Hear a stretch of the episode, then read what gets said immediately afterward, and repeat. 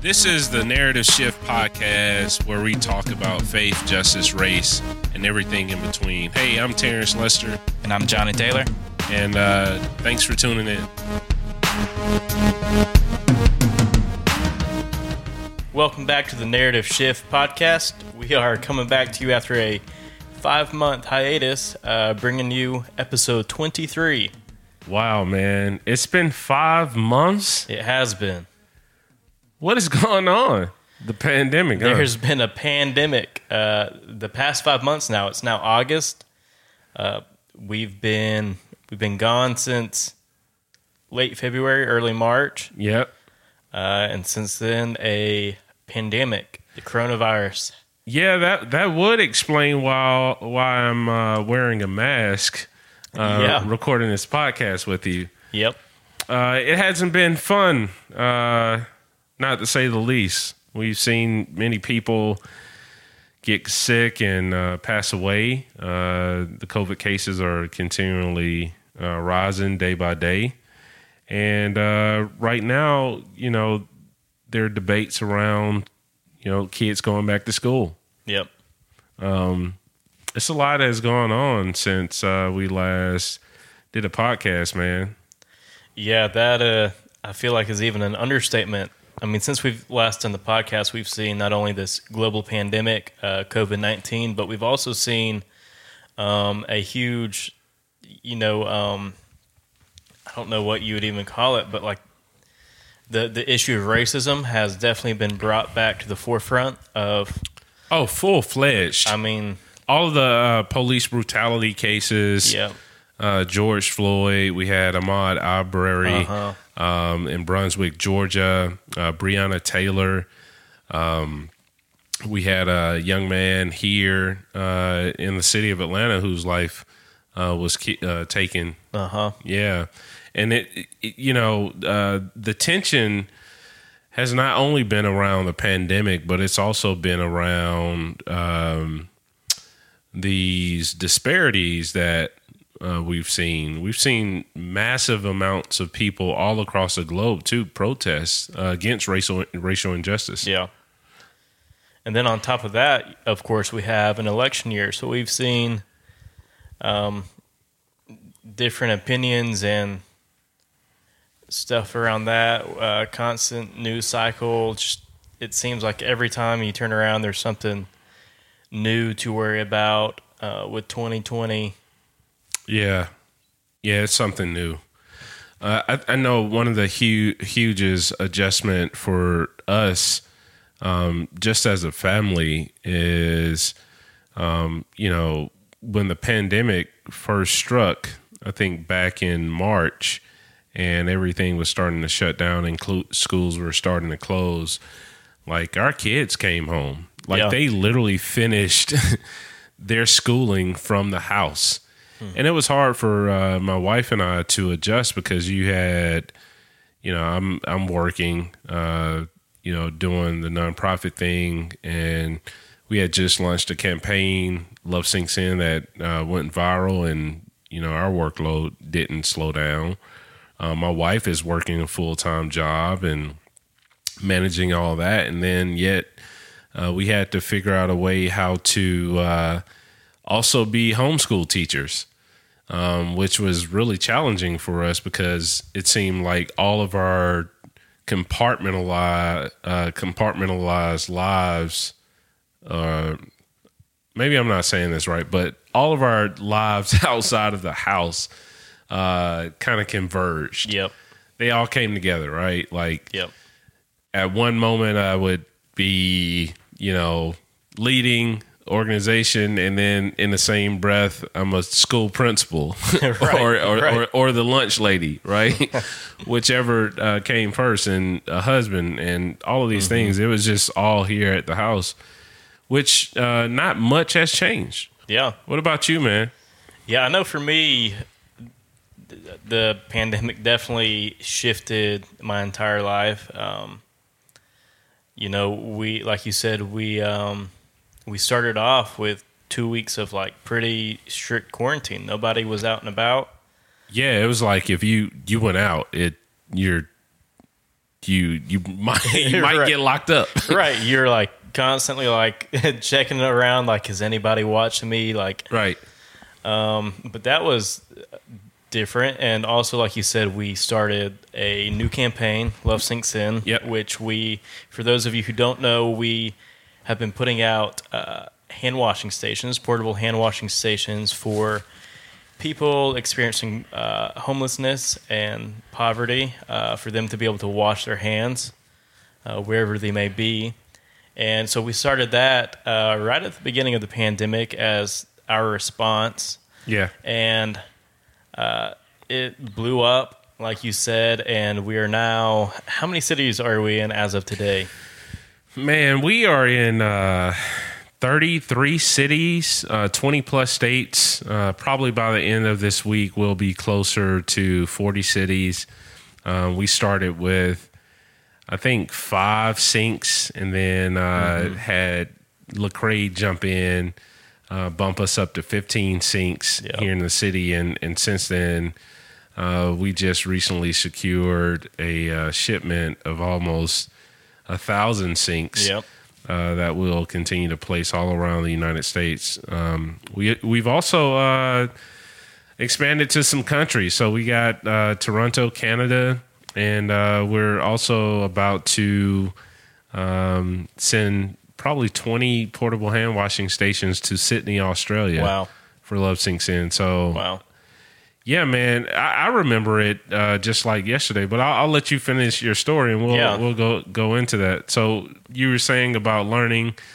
Um, you had to learn how to pivot and adjust. Yep. Yep. So we pivoted in this direction, and it, I mean, it changed our day to day, um, like our entire workflow. So, you know, normally we'd be out uh, in meetings or uh, recording Yeah. stories of people uh, that we work with, but now it's like every day we're uh, taking care of sinks and filling up sinks and uh, shipping sinks and doing a lot of stuff with sinks. uh, Yeah, making sure of- making sure people have access to uh, sanitation. Yep. Um, which I think before the the pandemic actually like took society by storm, people hadn't really given any thought to that basic need and necessity that people experience experiencing homelessness go without every single day. No, and I think even for us, it was kind of like a, almost like a surprise thought in our heads. Like, wait, how? So the CDC is recommending that people wash their hands for 20 seconds Yeah. to prevent the uh, the getting this virus. But how how do people without access to running water? How do they do that? And I know we were throwing around ideas back and forth through text message before Yeah. we came up with the sink. Yeah.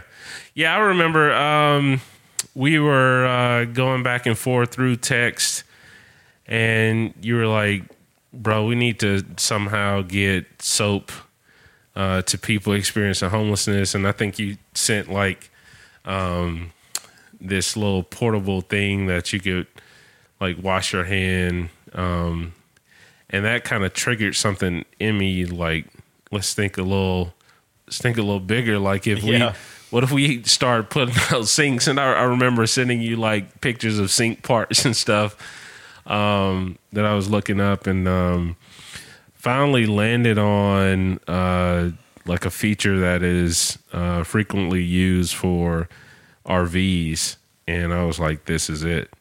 Um, and I sent it to you. I was like, dude, we need to put out some sinks. Coincidentally, uh, had texted me probably a couple days later. It's like, what is Love Beyond Walls doing to respond uh, for people on the streets? Um, and I was telling him about the this huge need of not having access to running water. Because think about it, man, everything closed. Everything. And when you're living on the streets, you already do not have certain access Yep. uh, to like public restrooms or it's not like restaurants are allowing you to come in when you're experiencing homelessness. Uh, sometimes you can't even sit in public places or stand in public places without uh, being shooed away, you know. Yep. Um, and the pandemic just brought about, um, you know, this compounded social isolation for people experiencing Right. Yeah. It's like this new level of isolation from society as a whole. Yeah. So not only are you isolated naturally Yep. um, because of people's false perceptions of you, but now people were sheltering in place. There weren't a lot of commuters, and uh, places were closed. We're talking about in the beginning, and you don't have access to literally nothing, Yeah. not even testing Yeah. um, let alone running water. And you know, we were we were hearing from the community how people were scared that they might contract COVID nineteen because they couldn't wash their hands. Yeah, and I remember even going out into the communities in those first couple of weeks, and even things like uh, uh, people who would normally like come by and bring food weren't doing that anymore. Like the normal outreaches. Uh, Oh yeah, I mean, there was in those first few weeks literally nothing for the communities of people experiencing homelessness. There was- Right. there was no kind of care. people were thought- starving. yeah, and I know, like in those first few weeks too, we started to see people go missing, and Right, uh, all Which was really scary, It was, yeah, because you know, I, not only was there uh, not as much education about what COVID was uh, for people experiencing homelessness. I mean, because like if you're living on the streets, a lot of the information that you get is word of mouth. So it's not like you have constant access to like news updates and news cycles and uh, you know television, and you're tracking along. And so um, it was really interesting to start to talk about COVID uh, to people experiencing homelessness, but also realize that people were actually getting sick and coming up missing, yeah. which was really scary, man. It was, and that that actually brings up a good point. Um, the lack of information about uh, this pandemic that people living on the streets had access to. I remember every single day that we would go into the city, people would be asking us questions about it, like how many people uh, have it? Is it in America? Is it Yeah. where like how many cases where are there any cases in georgia like Yeah. how do i protect myself all these questions because the uh, normal streams of information that they had access to beforehand such as like libraries or uh, for instance in atlanta the cnn center i know people would go in there and listen uh, all those were cut off so they literally had No, nothing Nothing.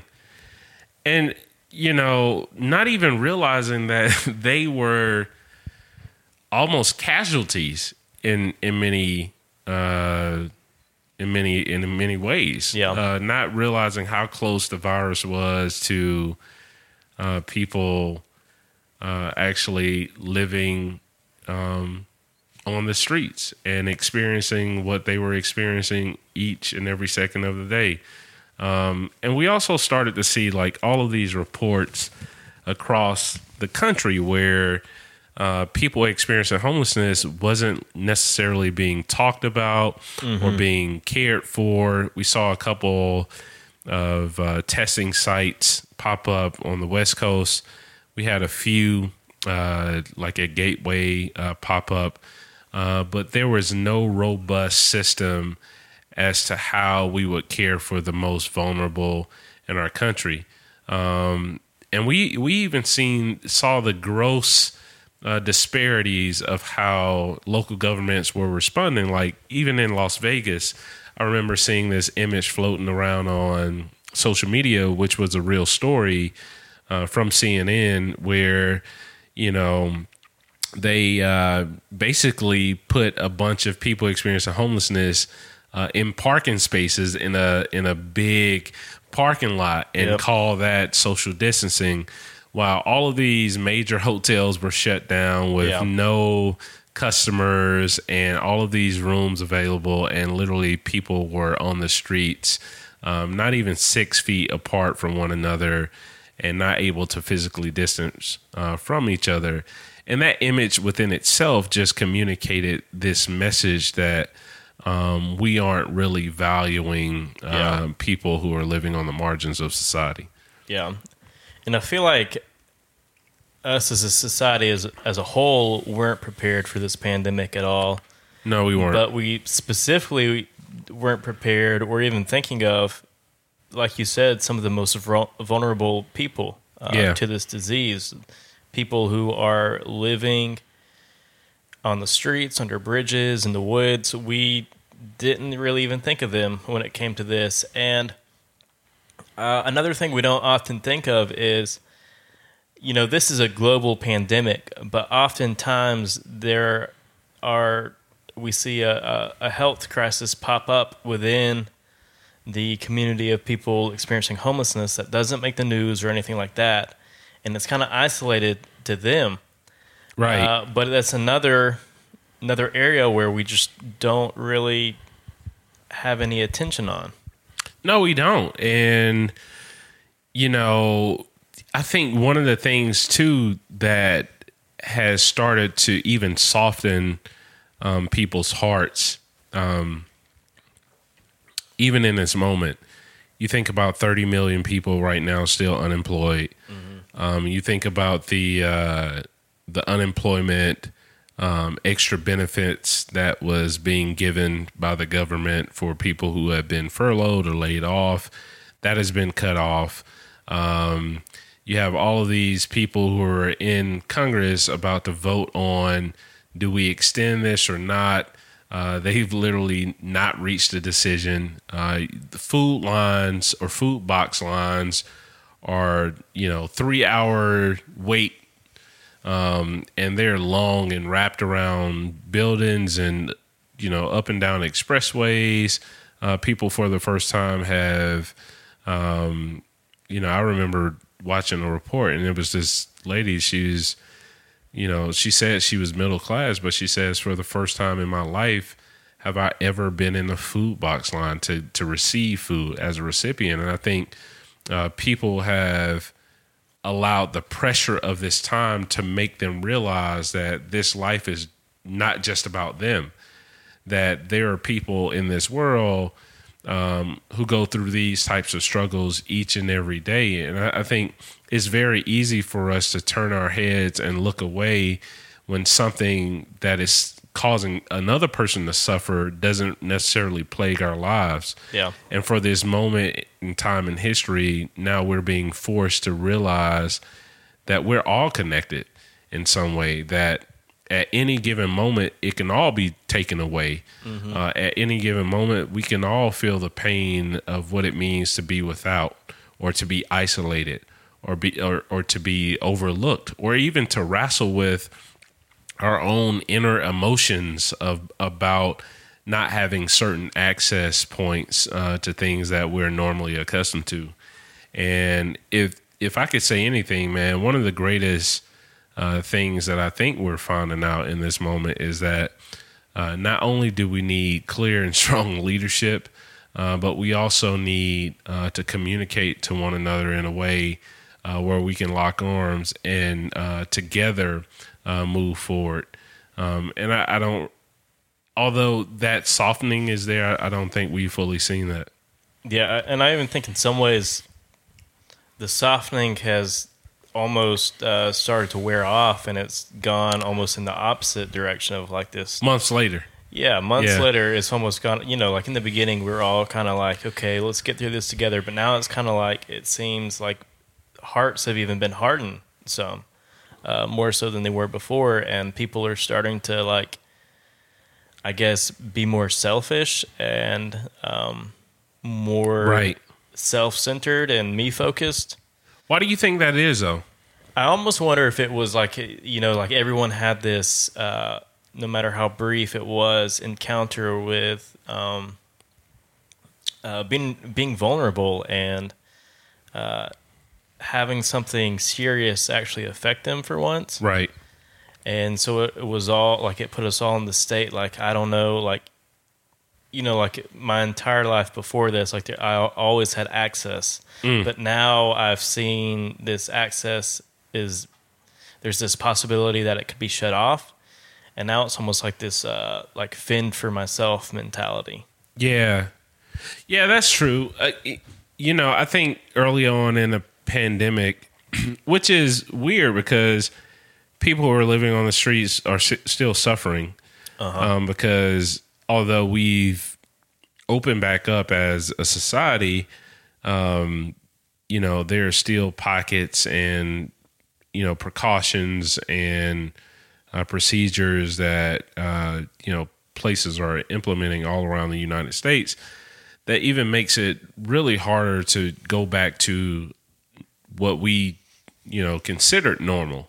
So even you know some churches aren't even still gathering together. You know, I think um, you know we we're still dealing with the pains of the pandemic, but yet, like you're saying, people are beco- becoming more selfish now, Right. months later, because I think people have gotten like worn out on isolating in place, wearing masks if you choose to or not.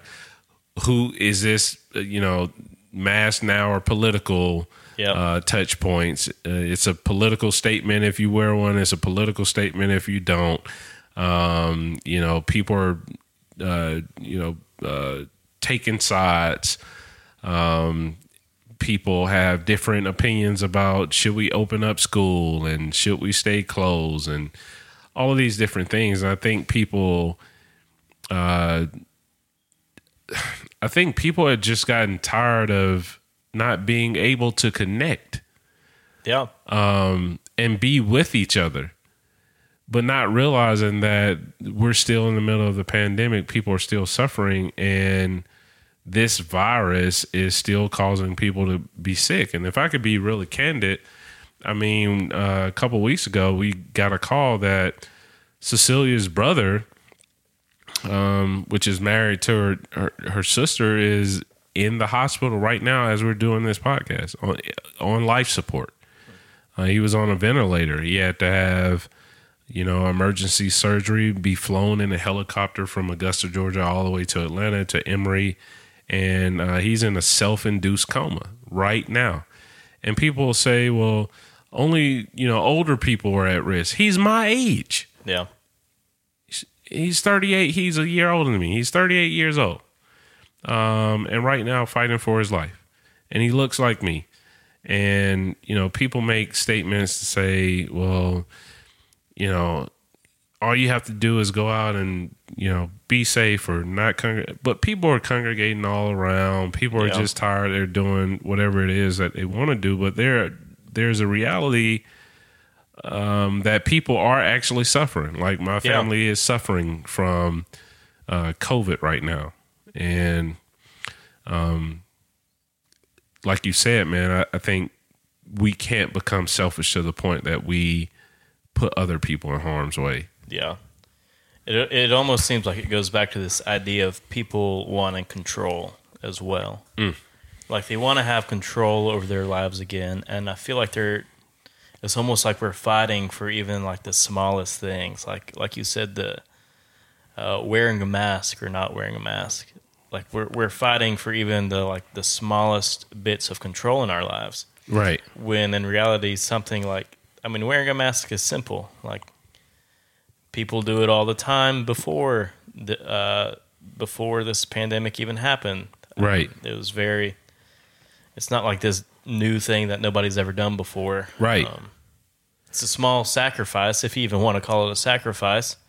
Right. Uh, but people are still like you know fighting over it tooth and nail. Right. Fighting over it tooth and nail. You know, um, I've seen video clips of people uh, getting so upset and because they were required to wear a mask in the store and turning over things in the store, like pushing down uh, items and racks and stuff. Um, even now, man, sometimes when I have on my mask and I go out, there's certain people who I've come across that don't wear masks um, that will look at me funny. and it's like, you know, I'm not trying to be offensive. I'm trying to be safe. Yeah, Um, and it's uh, it's one of those things where, you know, in, in the beginning, uh, you know, the only persons could wear a mask were frontline workers, right? or people in the hospitals. And then they realize that, you know, well, if everybody wore a mask, at least the person wearing the mask would protect uh, the other persons Yep. who would come around them um, if they were carrying this virus, if they were asymptomatic, etc.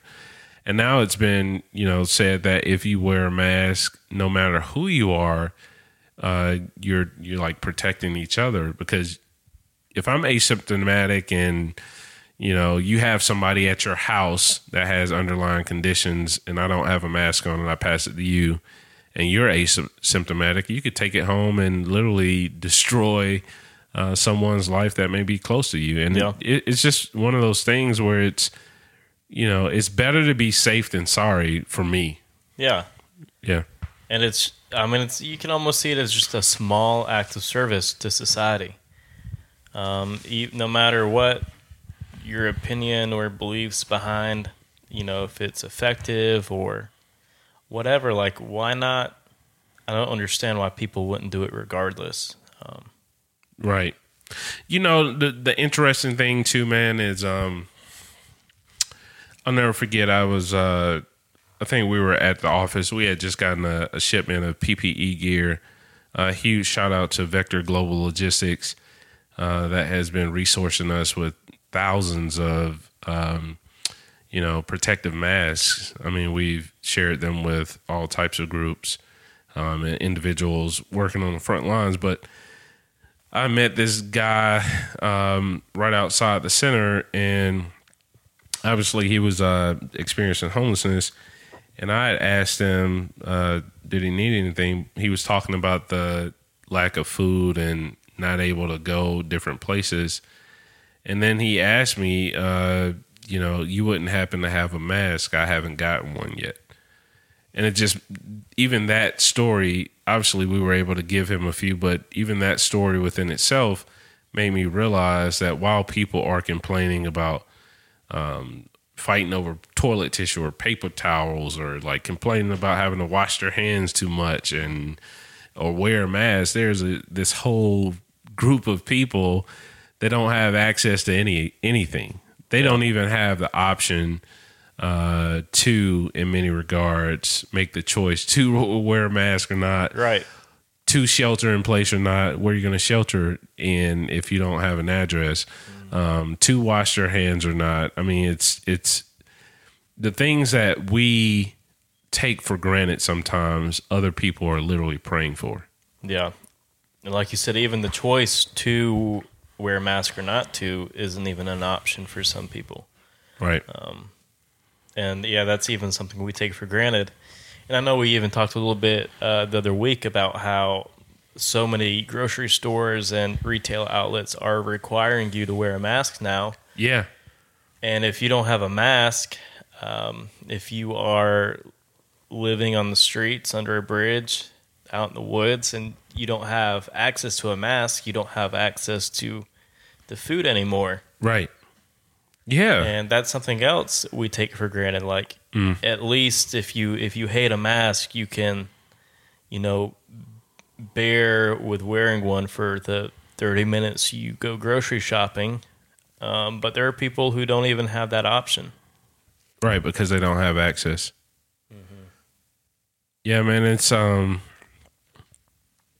I know we didn't get on the podcast to talk just about masks, but I think the the thing that we are lifting up is you know, while we are still in the middle of suffering, um that we have we need to shift our focus from just being selfish to thinking about the whole again you know all all members and all you know persons in society even if a person doesn't have an address um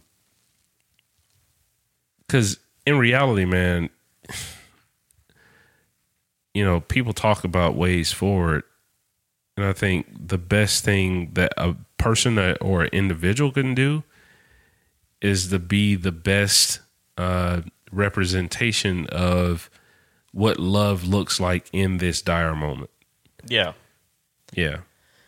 Yeah, and like we said at the beginning of this pandemic, uh, serving isn't canceled. Uh, you can still serve people. Um, Right. and I think even as people of faith, uh, we have to remember the words of Jesus uh, that we are to die to self. Mm. What does that look like during a pandemic for Right. you? It might be uh, wearing a mask. Um, it might be uh, standing six feet apart from somebody. It might be not hosting that party or a wedding or so on. Like, uh, it's not necessarily going to be fun, but man, I don't think dying to self is supposed to be. And uh, when it comes down to it, like during during this season, we have to remember to to serve others still and uh, to be grateful Right. for whatever whatever we have, whatever life looks like. To be grateful for that. Yeah, because gratitude is is something that will keep us grounded. Um, you know, every single morning we wake up, no matter how emotionally heavy it may be for our family.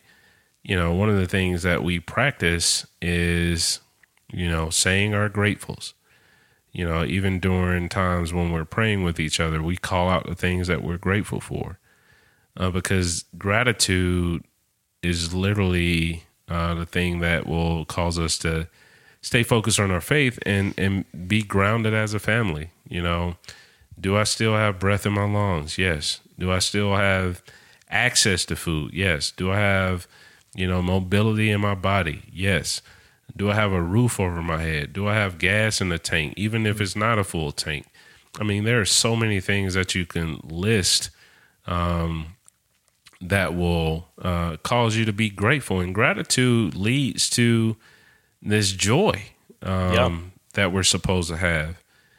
And if we're not being grateful in this moment, how can we experience the joy, but then also share that joy with others?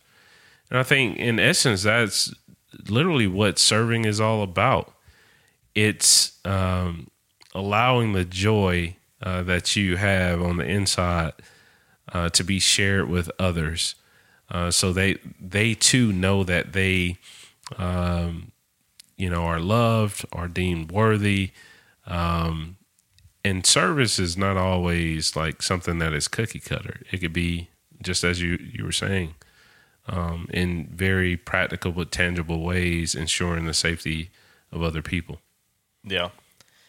And as we wrap up, I feel like if we could leave words with anybody, it would be to keep serving, uh, be intentional about serving, like think through it. Yeah, Um, and serving, I think, can be defined as any way we put somebody else before ourselves. Hmm. Uh, it could be an act of service, and like we said, that could be wearing a mask. It could uh, be sneezing into your arm or something like that. I don't, I don't know. Um, small things are can still be acts of service. It could be, uh, you know, dropping, uh, you know, uh, hygiene resources in a place where you know people uh, without access to that frequent. Yeah, Um, not necessarily meaning that you have to make contact, but it could be placed or, or left in those um, open places. It could be, you know, given uh, over and above, you know, uh, extra resources of food because there are families probably even around you or in your church or wherever that may need those extra resources. I mean, just think about how you can leverage, as uh, Johnny was saying, uh, all that you have in a way to uh, put others before yourself.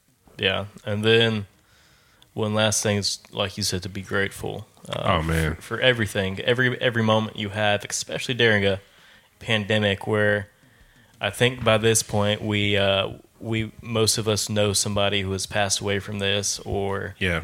uh, know somebody who has lost a loved one, or, Or is losing- contracted it. Yeah, yeah, contracted it, or is in critical condition. Yeah. And what better time to to be grateful for even the smallest things we have than to to see this great loss of life and loss of uh, mobility and uh, loss of health all around us. Yeah. Yeah, man, you're gratefuls. Um, I would challenge you as you as we wrap up to think about the top things that you're grateful for. Just take a moment wherever you are. Um, and as uh, the writer in the book of James says, count it. Count it all joy. Yeah. Yeah. Yep.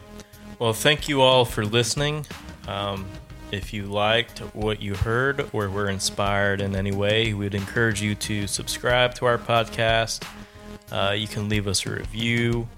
You can share it with friends and family. You can give us a shout out on social media. Uh, Terence, what's your social media?